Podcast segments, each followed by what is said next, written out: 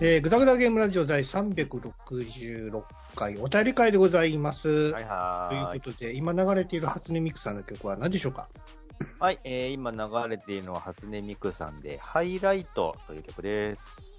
えー、ぐだぐだゲームラジオにいただいたお便りを紹介させていただきたいと思います。ということで、はい。はい。えー、お願いします。はい、じゃあ、お便り読んでいきますね。いつだけで大丈夫ですかね？そうですね。あの、うんメールからいただいたお便りよりと、あとはツイッターからのお便りも読みましょうかね。そうですね。じゃあ、メールにいただいたお便り、あの、ぐだぐだゲームラジオの,、はいあのメッセージフォームから送っていただいたそうですね。はい。回せていただきます。はい。えっ、と、魔人さんからいただいてます。ありがとうございます。ありがとうございます。うん。えー、富山さん、やすさん、塚田さん、こんにちは。こんにちは。そうですね。えー、ガンダムハンマー、ロマンですよね。うんえー中でもお気に入りの武器のようで、えーあ、中の人もお気に入りの武器のようで、えーターン A ガンダムでオマージュというか、アンサーシーンがあって当時ニヤッとしてしまいました。マウンテンサイクルから発掘されたガンダムハンマーを使いますが、あーゴッグよろしく手で受け止められてしまいます。えーしかし直後、鉄球からえージェット噴射が始まり、高速回転を始めてゴリゴリゴリゴリと削りながらそのままぶち抜いてしまうという。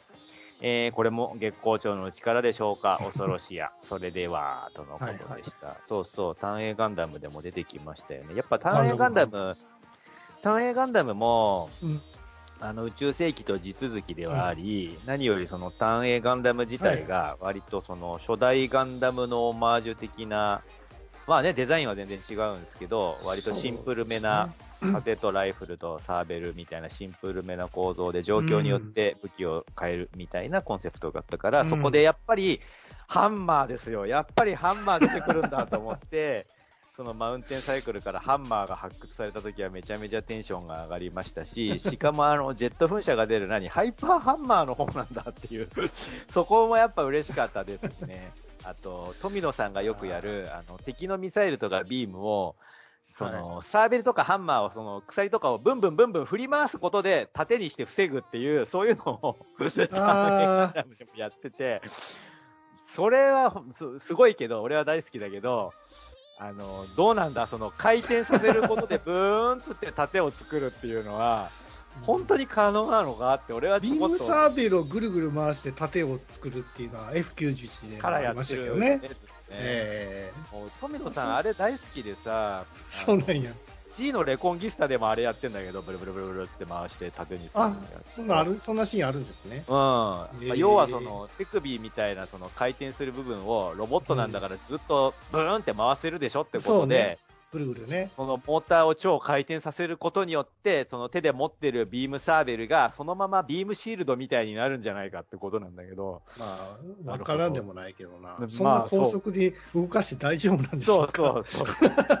その あとその隙間をピュンってビームが抜けてきたりしねえのかなって俺はちょっと不安になるんだけど、まあそうね未来のね、技術だからできるもともとガンダムハンマーっておもちゃ会社が提案したね、ものでしょ？ああ、どうなん別だに富野さん自体がそういうのをしたいわけじゃなかったと思うんですけども。僕はでもガンダムハンマーは割と好きな武装の一つですね。ガンダムのカラーデザインもさ、トリコロールカラーっていうのはおもちゃ会社が言った条件の一つだと、すずって言ってたじゃないですか。もともと白白、白とかねし、とかったんだよね。うん、したかったんやけども。うん、まあ僕は、まあ確かにね、あの、トリコロールカラーではないなって思いますけども、まんま主役メカやんけっていうのだし、なんかあの世界観にね、あの、あなんかトリコロールカラーはちょっと似合わんなと思いましたけど、うん。まあそれは大人になってからですけどね。そうね。なんか大人になってくるとさ、子供の頃はやっぱガンダム主人公でかっこいいって思ってたし、えザク敵悪いやつみたいな。そうねももちろんあのドドムとかグフとかかっこいいって思いつつも、あいつら敵だし悪いやつ印象で捉えていたんだけど、大人になってくると、ガンダムこいつ何白でトリコロールカラーなのとか思うし、ガンキャノンに至っては戦場で赤って何なのとえか、そうね。目マシャーもそうなんだけど、思うし、そうなってくると、ザクの緑かっこいいなってちょっと思ってきたりするんだよね。ああ、そっちか。ザックもなんか肩のあの何やったっけあのトゲのやつ？スパイク。それはないやろと思いますけど、ね、いや、だって肩でタックルするからスパイクはまあ必要でしょうが。まあ確かにそのミノフスキー粒子によって、その遠距離よりも直接に攻撃し合うっていうのが前提に書かれてるね、あの、もの。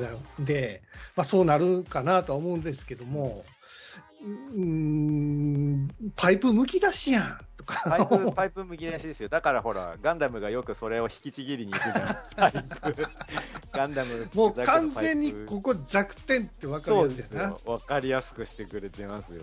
まあだから、ググフになったら、ちょっとだけパワーアップしてるから、あのえ、パイプが少なくなってるんですよ。あまあ、グフ、まあ確かに若干ね、ドブはもうパイプないじゃないですか。パイプ危ないから、出しとくと。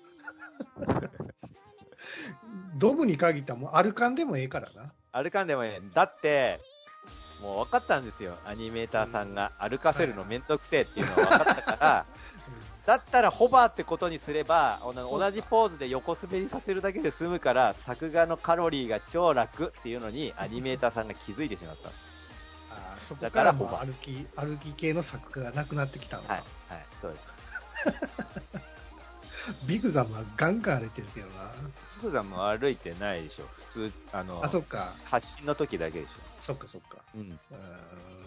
あの、もう言言っちゃうと、メタ的なネタを言っちゃうと、そのドムがホバー、ホバーかっこいいよ、ドム大好きだけど、ホバーになったのも、その歩く作画カロリーを省くためだし、うんあ昨今のガンダムが地上で歩くっていう動きをしなくなったのも、あれも作画のカロリーを、あうんの省略するしためですよ。空飛んでる間は、その歩くっていう動きをしないで済むから、まあまあ、もちろんね。うんあと、バンクをよく使うようになったよね。ビームライフルシーンとかさ。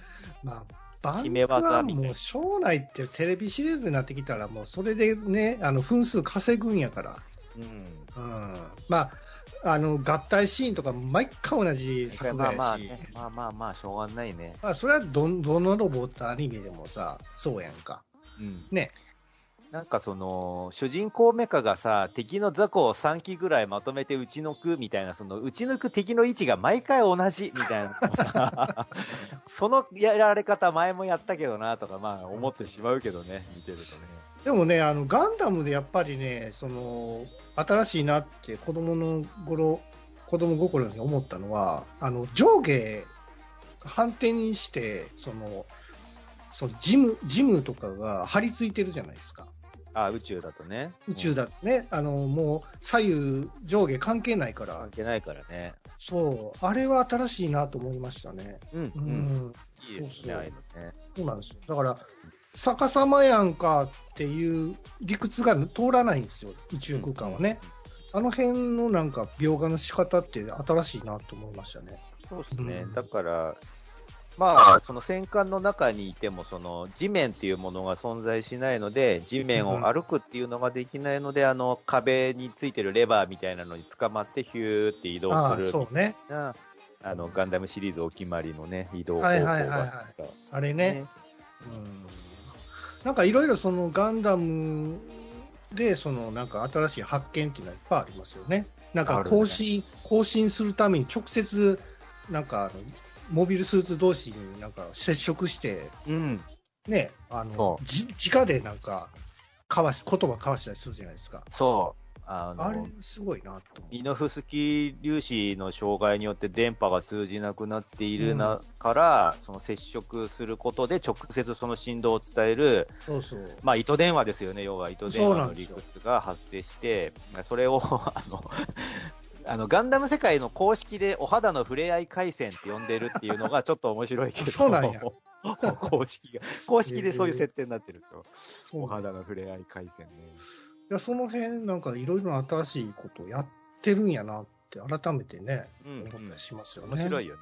あの、うん。キャラクター同士でもさ、よく、あの、パイロットスーツ、ヘルメット越しにさ、キャラとキャラがこう、コツンってバイザー同士。コツンってやって、その時点でようやく話せるようになるみたいな、その頭同士をコツンって合わせるやつとかいいですよね。いいですね演出としてはい。ということで、えーお便りは、えっ、と、じゃあメールからのお便りは、はい、そうですね、メールのお便りは以上ということで、続きツイッターの方のお便りをね、読んではい、お願いします。したかな。えーと、ツイえーと、7月17日。はい。いきましょうかね。えどこかなもっとしたかな。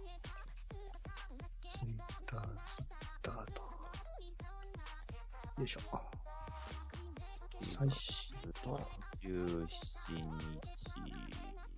えっ、と、ゆるふわいがぐり頭さんはいです。ありがとうございます。ありがとうございます。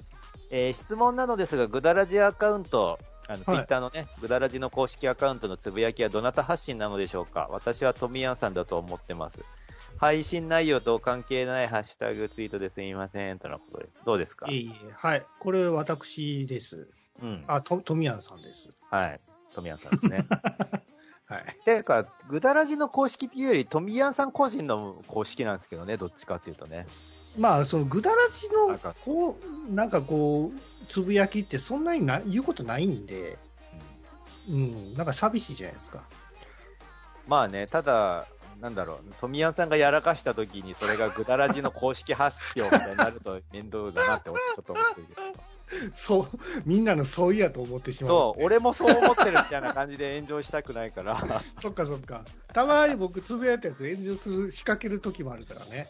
だから、まあまあ、あのだから、あの、ぐだらじの発信の時は、とりあえず、ハッシュタグでぐだらじってつけてねっていうのをお願いしてるのは、そうかそういう意義もあるんですけど。そういうことね。じゃあ、うんあの、公式で、ぐだらじ公式の時は、ハッシュタグつけときますわ。そうそうそう。だから、それ以外は、何か変なこと言ってても、トミヤンさんの意見だから、個人の。そうね。そうねぐだらじ関係ないから。はい。そういうことでございます。はい、よろしくお願いしよますろしく。お願いします。はい、じゃあ次のお便りは、はいえー、4月、えー20日、ピスケさん、えーと、何通かいただいたんで、ありがとうございます。じゃあ続けて読んでいきますね。えーと、自分のジョジョのファーストコンタクトとして、今懐かしのフラッシュ動画がきっかけでした。なるほど。えーと、ジョータロとディオが戦う最終局面のもので、そこからジョジョ3部の最終局面から読み始め、さあ、さいきなり最後から読んじゃったんですね。えー3部最終部、えー最終部、えー4部、5部、3部、6部、1部、2部という 変則的な読み方をしました。なるほど。えー当時はあ、当時7部はウルトラジャンプで連載中でしたが、あコミックをパラパラ見ていたら、ジャイロが振りかぶって鉄球を投げていたので、とんでも野球漫画と勘違いして、そっとページを閉じた思い出があります。スティールボールランですね。えーその後、ちゃんと読み直しましたが、えー当時7部はウルトラジャンプで連載中で、あ、違うわ。えっ、と、富谷さんにジョジョの入り口としてアニメを強くお勧めします。うんえー、3部の丈太郎、かっこオノディと、えーディオ、小安武人、小安武人、小安さんいいですよね。の戦いは胸熱すぎて泣いちゃいそうになりますよ、とのことでした。ありがとうございますあのージョジョを今からコミックで追いかけるっていうのは相当辛いと思うんで、入り口としてはやっぱアニメかなって思うんだけど、アニメね。うん。僕はなんだったら、あの NHK でやってる、あの、岸辺露伴は動かないとか、あのあたりから入ってもらってもいいかなと思っていて、ドラマ何の。ことかわかんない。実写のドラマ。あの、あ、ジョジョジョジョの、ジョ本編じゃなく、ほジョジョのスピンオフを実写化したやつです。それが、あ？の、ジョジョってサスペンスホラー、サスペンススリラーみたいなテーマだから、あの、少年漫画みたいな、その、特殊能力で殴り合うみたいなのが、本当は肝じゃないんですよ。その、はいサスペンスホラーの部分をうまくはいはい抜き出したのが、その、サブキャラクターである、その、岸辺露伴っていうキャラを主人公にした岸辺露伴は動かないっていう作品。品。それも面白いんで、よかったらそのあたりから攻めてもいいんじゃないかなって思ったりしますね。まあまあ、別にジョジョの作画さん、作家さんは好きなんで、うん。あの、変な、なんかこう、心理戦とか仕掛けてきたりする描うん描写とか好きなんで、うん。うん、なんか、そうね、ジョジョ自体はね、僕そんなに あの、そんなに食いつき、食いつかない感じなんですけども、うん。まあそれ以外の作品とかも読んでたりするから、うん。はい。いや、ジョジョ、僕ね、一番好きなのはやっぱ第3部なんですよね。その、ジョータロとディオのラストバトルで。うん、もうやっぱ、ラスボスっていうのは卑怯なほど強くあってほしいって思っていて、もう、あの、今更もうネタバレにもならないネタバレだから言っちゃうけど、その敵のディオってやつがね、うん、まあ、ジョジョの第3部ってそのスタンド能力っていう、要は超能力みたいなものを使った能力バトルなんだけど、はい、そのラスボスのディオっていう、まあ、これはジョジョの一部、二部にも出てきて、あジョジョの一部のにも出てきてる敵が、蘇ったやつなんだけど、うん、そのディオのね、使う能力が、あの、時を止めるっていう能力なんですよ。もう、チートじゃん、そんなの。時止められたらどうしようもないわけ。反則やな。そう。もうそれで時を止めるっていう、その、しかも、そのネタばらしが敵の能力がわかんないっていうところから始まってるから、まず敵の能力が何なのかを探るとこから始まってて、それまでその大勢いた仲間が一人また一人とバタバタバタバタ倒されていくと。で、ようやく分かったのが、こいつの時を止めてるっていうのが分かって、もう絶望しかないっていうところで、だけど、その主人公の丈太郎は引かないっていう、丈太郎の能力は、早くいっぱい殴るっていう能力なんだけど、その 時を止める能力対早く殴るっていう能力で戦いを挑むっていう、その図式がとにかく美しくて、まあ、時を止められて、やっぱりピンチになるんだけど、そこで起きる奇跡が素晴らしいんですよ。すげえってなる。なんか頭脳戦だったりもするじゃないですか。頭脳戦もあるね。ね、もうあの、面白いですよね。ありとあらゆることをやる。もう、かっこですよ。えー、もうね、ぜひ。あそれアニメとかになってるんですか？アニメももうとっくの昔にジョジョ3部もなってるんで。あ、なってるんですね。うん。じゃあ、まあ、何部から読み始めていただいてもいいとは思います。はい、はい、好きなところから読んでくださいね。はい。はい、ありがとうございます。ますえー、次のお便り、えっ、ー、と、クラゲさんからいただいてます。ありがとうございます。えっ、ー、と、ファンボックス支援させていただきました。ありがとうございます。ありがとうございます。えー、アトロクの更新日が変わるとのことですが、うん、アトロクも本編と同じようにアプリから聞きたいんですが、アトロクを含めたポッドキャストフィードがあると嬉しいなーってことなんですけど、はどうですか、徳、は、さん？これはね、あの、アップルの方でもアトロクを配信させてもらってるんですけども、うん、ファンボックスと、ファンボックス今ね、クラゲさんね、支援していただいてたりするんで、あの、うん、アップルだとまたそれ入んないといけないから。だから、下手するとファンボックスやめて、アップルの方にそうね。でもらった方が手っ取り早いってことになるのかなそうなりますよね。うん。で、アップルの方はね、ちょっとあの、ファンボックスは、あの、結構あの、溜まってるんですよね、あの、回数が。だから、あの、アップルの方はね、あの、2話ずつ3週に1回配信という形にさせていただくんで、ちょっと後追いになっちゃうんですよね。そうですよね。だから、はい、ちょっとだけ今、その、アトロク部分がずれているんで、うん、それがようやく一致した時が真のグダラジです。そう。それね、一致するのをちょっと、あの、計算してみたら来年になって来年かよ。だいぶ先だな。そうそう。ちょっとね、あの、もうちょっと待ってくださいね。はい、なので、あの、グダラジのね、更新報告が若干今分かりづらくなってんじゃないかなと思う、そう、そうなんですよ。特に。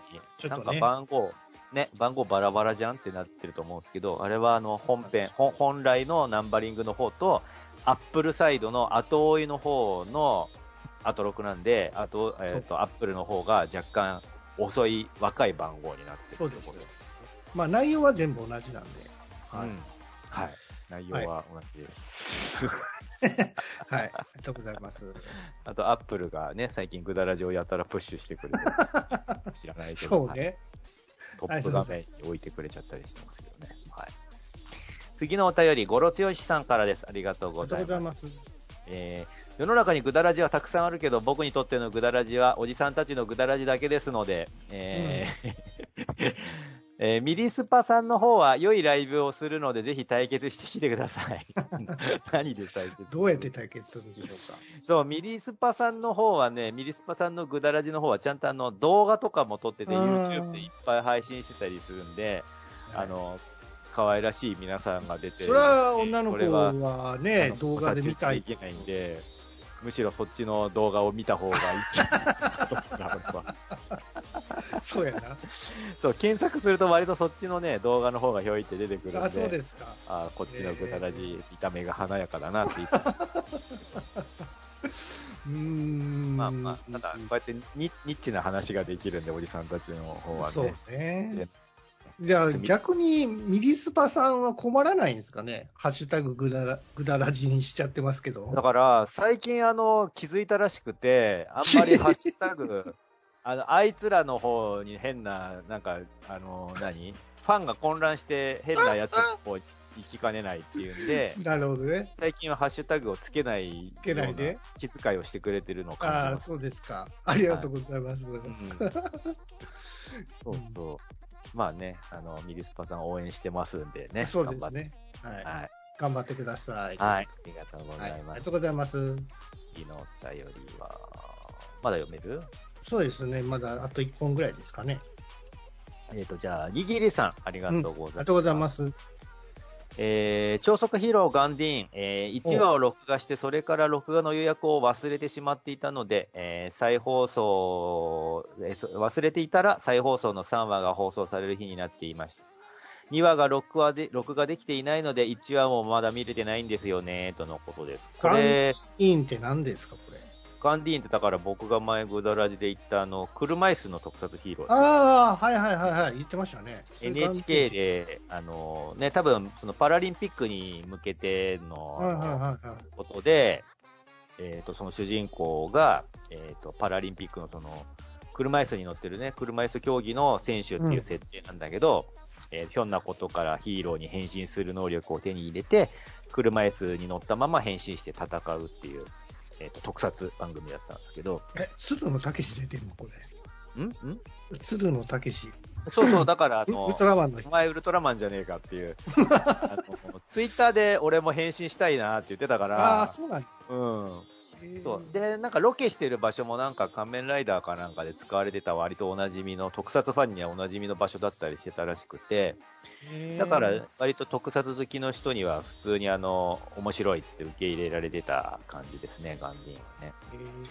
へで、にぎりさんも、このツイートの後に、実際もう一回再放送とかをやってたと思うんで、ガンディーンが。ーだから、はいはいはいもう、今はもうご覧になってんのかなと思いますそうですしね、あと、もう2回目の再放送も取り忘れたっていう人には、あの、Unext ね、Unext の NHK チャンネルっていうところで、NHK の番組がほぼほぼ網羅されてるんで、はいその中にガンディーンも普通に入ってるんですよ。で、Unext は入ってから 1, 1ヶ月は、あの、無料なんですね。なので、うんうんその無料の中、無料の間に全然ガンディーン3話、全3話なんで全然見れますんで、うんその無料期間を使って見るっていうのがおすすめですね、僕は。うんなるほどね。はい。あの、かっこいいんでね、ぜひまだ見たことない人はご覧になってくださいね。なんか、はい特撮ヒーローをさ、おすすめとかされるとさ、あの、4クールとかになっちゃうじゃん。やっぱ普通の戦隊ものとか仮面ライダーとかって。面白いよって言っても、1年ぐらいやる。そんなに1年もやってましたっけ？あやえ？やるか、やるか、仮面ライダーとかそうやもんな。だそれで、なんかお互いを食い合っちゃうっていうんでずらしたでしょ？あのライダーね。戦隊ものは。まあ、ウルトラマンとかもそうだけど、それ、そこ行くと、ガンディーンは、あの、30分番組3話分なんで、サクッと見れるので、まあ、よろしかったら見てあげてください。エンディングテーマとかがすごい良くてね、あの、うん面白いのがね、メイキングが出るんですよ、毎回。そのメイキングが面白いのね。あのー特撮って、俺あ、結構 CG も使ってんのかなあのガンディーンがね、車椅子に乗ってて、結構アクロバティックなアクションをしてたりするんですよ。うんそれを、あ、CG 処理とかしてんのかなとか、思ってたんだけど、ほぼほぼ CG 使ってないのね。全部アナログな手法でやってるんですよ。その辺も、あの、ちゃんと特撮してて、いいなって思ったところで、その特撮の撮影を、舞台裏を見れるってことですね。毎回エンディングテーマに乗せて、こんな感じでやってますっていうのをやってくれるから、むしろそこが楽しみ。僕はそういう、そういうの好きなんですけどね。その、うん、特撮ができるまでの、その撮影技法とか。面白いよね。そういうのをどんどんなんか映像化してほしいんですけどね。うん。あの、前安野さんがやってたさ、あの、はいはい。あのー、あれ。ゴジラ？ゴジラじゃない。その前に実写でやってた、あのー、キューティーハニー？違う。え？実写であれ。えーあのー、あ、女子高生のやつ？違う。もう一生出てこねえからいいや。あの、まあまあ、それでもあの、メイキングがすごい面白くてさ、そのメイキング部分だけがむしろ、むしろメイキングが本編じゃねえとすら、俺は思っていたんだけど、アナログな手法で全部やってます。ああ、はい、巨神兵ね。あ、巨神兵東京へ行くだ。そうそうはいはいはい。それか。東京に現るか。うん。あれね、メイキングありましたね。そうそう、あれもすごい面白かったよね。うんあのビル、ビ巨神兵のビームによってビルがスパーンって溶けるみたいなシーンを、もう全部アナログで、あの、そうそうそう。ドローっとした絵の具をドロッと垂らしたりとかして。あれ面白いよね。楽しそうにやってんな、この人たちって思いました。そうね、確かに楽しそうにやっ樋口真嗣さんとね、一緒にやってたみたいですからね。おじさん、おじさん連中が楽しそう。子供みたいな顔してやってました、昔のやっぱり特撮をなんかやっぱりその再現したいっていう意欲があったんでしょうね。そうね、うん、そうなんです。楽しくて仕方ないっていう。次の新ウルトラマンもちょっと楽しみですけどね。ああ、そうなりますね、はい。ということで、えー、ぐだぐだゲームラジオ、お便りは以上ということで、はい、うん、お便りはお持ちしておりますのでよろしくお願いします。はい。ということで、ね、はい。つぶやいていただければ取り上げますのでね。はい。はい。えー、ぐだぐだゲームラジオ第366回お便り会でございました。はいはい。はい。えっ、ー、と、そうですね、来週、再来週ね、2回目のワクチンを受けるんですけども、やはりその、ちょっと、これから これから緊張してどうすんねんってちょっと思ってしまった富谷と。はい、あのー、まあいろんなね、ワクチンを打つことで、あのー遺伝子組み換えされてしまうとか、いい方向で、ね、あの磁力が発生するとか、はいはいはいそういうまことしやかな噂が 流れて、もう、信じるなよ、いい年してって思うんだけど、あの、ほらほら、こうやってほら、あの、スプーンとかがついてるやろ、つって、あの、スプーンをおでことかの腕とかにくっつけてるけど、それは、それは油じゃ、己のって思っているやつでした。はい。それでは皆さん、さよなら。さよなら。Clean make a kid about what they say, take up the place like it's all wrong, get louder.